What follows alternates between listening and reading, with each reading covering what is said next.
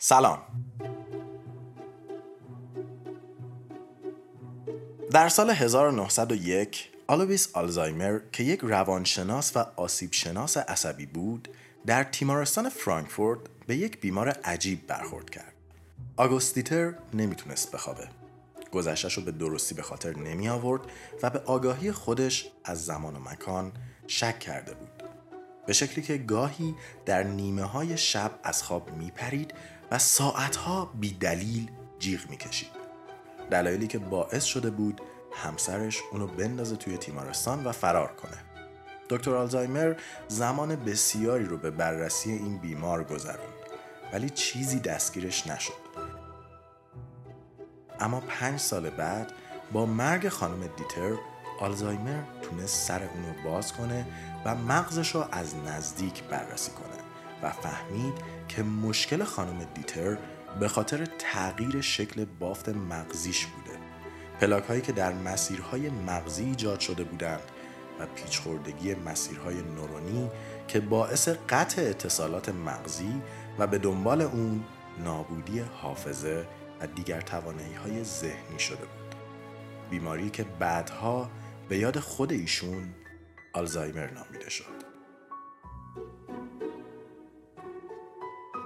آیسوخولوس تراژدی نویس معروف یونان باستان معتقد بود که حافظه مادر خرد و دانشه و احتمالا حق واقعا با اون بوده.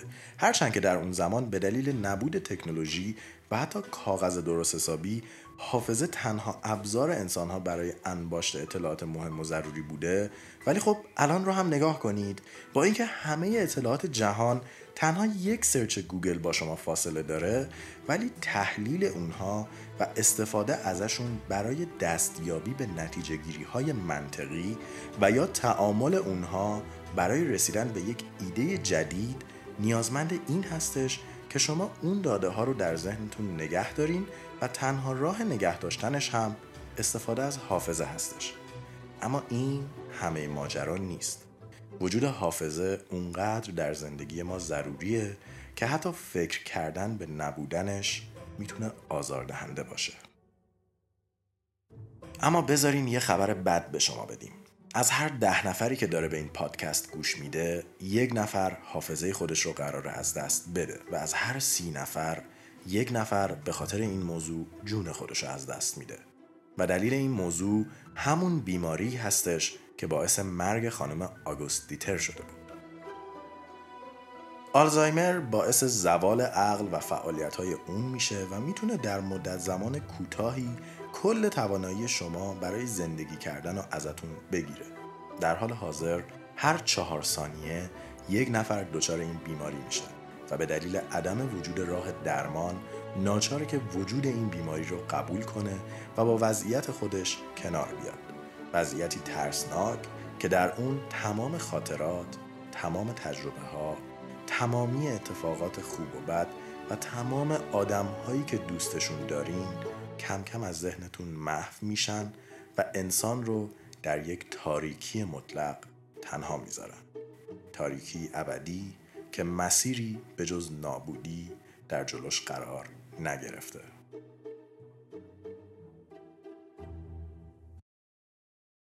اما این بیماری چطور کار می‌کنه؟ خب برای درک این بیماری باید به داخل ژنوم انسان و کروموزوم شماره 21 بریم. کوچکترین آتوزوم انسانی. داخل این کروموزوم دستور ساخت یک پروتئین به اسم APP وجود داره. پروتئینی که به نظر می‌رسه برای رشد و ترمیم نورون ها به درد می‌خوره و در کل سلول های بدن ما وجود داره. اما بدن های ما به شکل های مختلف با این پروتئین کنار میان. این پروتئین چهار بخش داره که مثلا ما اونا رو جیگیل، بیگیل، میگیل و فیگیل مینامیم. توجه این اسم ها واقعی نیستند در همه بدن ما آنزیمی به اسم گاما میاد دور سلول های عصبی و فیگیل رو از این پروتئین جدا می‌کنه و می‌بره. ولی بقیه فرایند در بدنها متفاوته. در بیشتر بدنها آنزیم آلفا میاد جیگیل و بیگیل رو هم قیچی می‌کنه و می‌بره. و میگیل تنها اون وسط میمونه و به کسی آسیبی نمیرسونه. ولی در بدنهای دیگه آنزیم بتا میاد و تنها جیگیل رو با خودش می‌بره. و به این شکل بیگیل و میگیل در کنار همدیگه باقی میمونن. که خب این یک کوچولو مشکل ساز میشه. در حالتهای عادی که بیگیل و میگیل به اندازه معمولی تولید و باقی میمونن هیچی نمیشه. ولی اگه این دوتا بیش از حد کنار همدیگه بمونن و کسی هم جداشون نکنه بیگیل و میگیل های مختلف به همدیگه میچسبن و پلاک های بزرگ رو ایجاد می‌کنن که اتصالات نورونی رو مختل می‌کنه و به دلیل برانگیختن واکنش دفاعی بدن باعث مرگ نورون ها میشه. اما این همه ماجرا نیست. در مغز ما مسیرهای بزرگ راه مانند وجود داره برای رسیدن مواد غذایی به بخشهای مختلف و وظیفه سالم نگه داشتن این بزرگ راه ها به عهده پروتئینی هستش که تاو نام داره. این پروتئین مسیر رو مستقیم و صاف نگه میداره تا مواد مورد نیاز به راحتی درونش جابجا جا بشن. ولی بعضی وقتها این پروتئین دچار مشکل میشه و باعث میشه مسیرهای بزرگراهی در هم گره بخورن و بپاشن.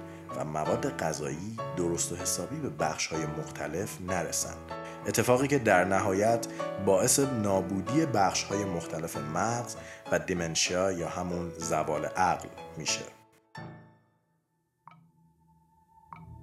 وقتی مغز دچار آلزایمر میشه اولین نقطه مورد آسیب هیپوکمپس مغز هستش.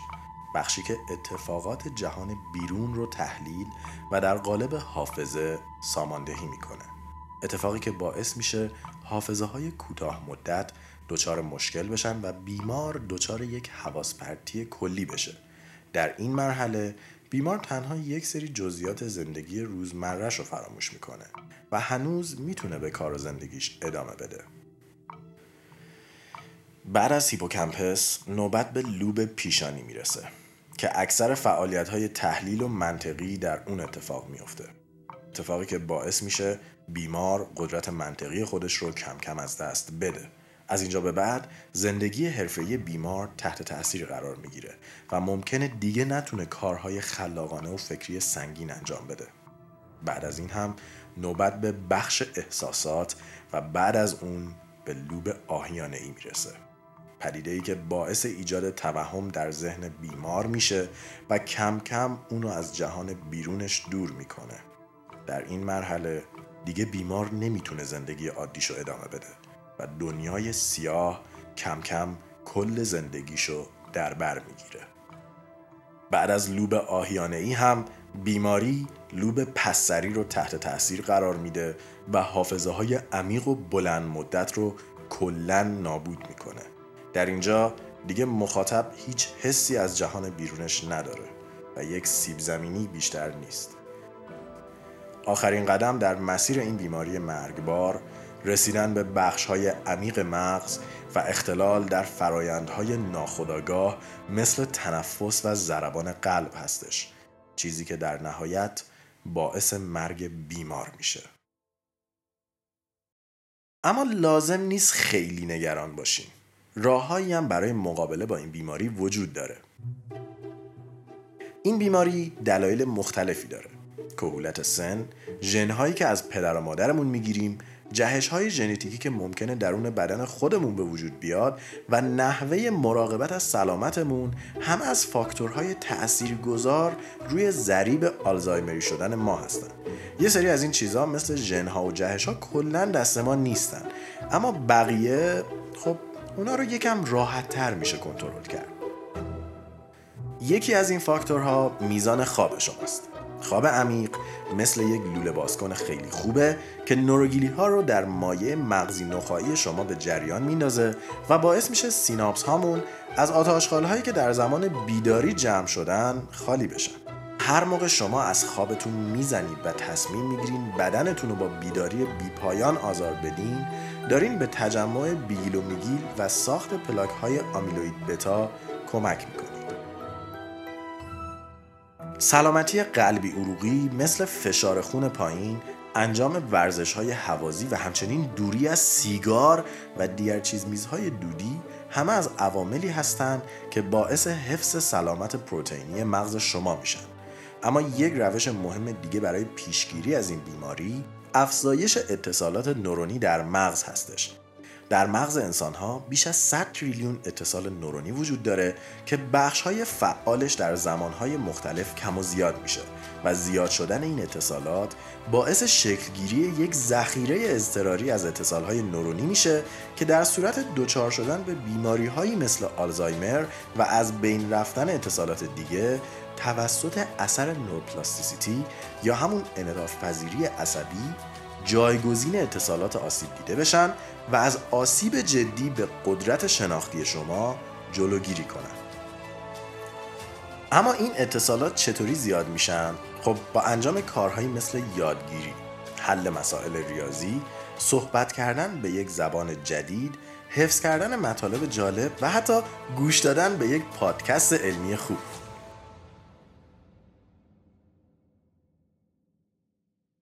در حال حاضر بیش از یک قرن از کشف بیماری آلزایمر میگذره.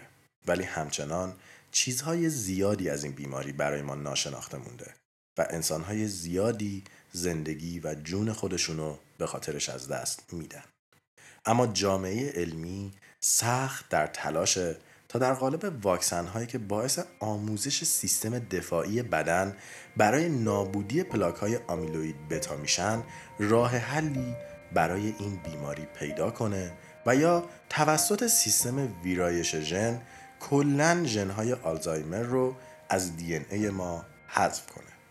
اما تا اون روز تنها کاری که از دست ما برمیاد اینه که از جسم و مغزمون مراقبت کنیم و با تقویت اونها احتمال ابتلا به این بیماری رو در خودمون کاهش بدیم.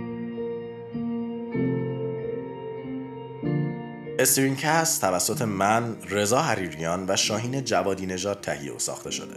اگر از این مجموعه خوشتون اومده اونو با دوستانتون به اشتراک بذارین و اونها رو هم به خانواده استرینکست دعوت کنید. برای اطلاعات بیشتر درباره آلزایمر روش های پیشگیری از اون و همچنین کنار اومدن باهاش می‌تونید به وبسایت alz.org مراجعه کنید و از منابع خیلی زیادش استفاده کنید. در ضمن شدیدا توصیه می‌کنیم تتاک خانم لیسا جنوا نویسنده کتاب Still Alice رو هم ببینید که خیلی اطلاعات مفیدی توش داره. اگر هم تجربه ای در زمینه آلزایمر دارید و می‌خواید با ما به اشتراک بذارید اونو در توییتر بفرستین و ما رو mention کنید. شناسه ما at sign String Undercast هستش. خودمونم تو توییتر هستیم ما دوست داشتین follow کنید همچنین برای اطلاعات بیشتر درباره پادکست می‌تونید به وبسایت ما مراجعه کنید و یا ما رو در اینستاگرام، تلگرام، آیتیونز و یا ناملیک دنبال کنید. و مثل همیشه نظرات، پیشنهادات و انتقاداتتون رو برامون بفرستین تا کیفیت پادکست رو بتونیم بهتر و بهتر کنیم. من رضا به همراه شاهین دو هفته خوبی رو براتون آرزو می‌کنم و تا قسمت بعد مراقب خودتون باشید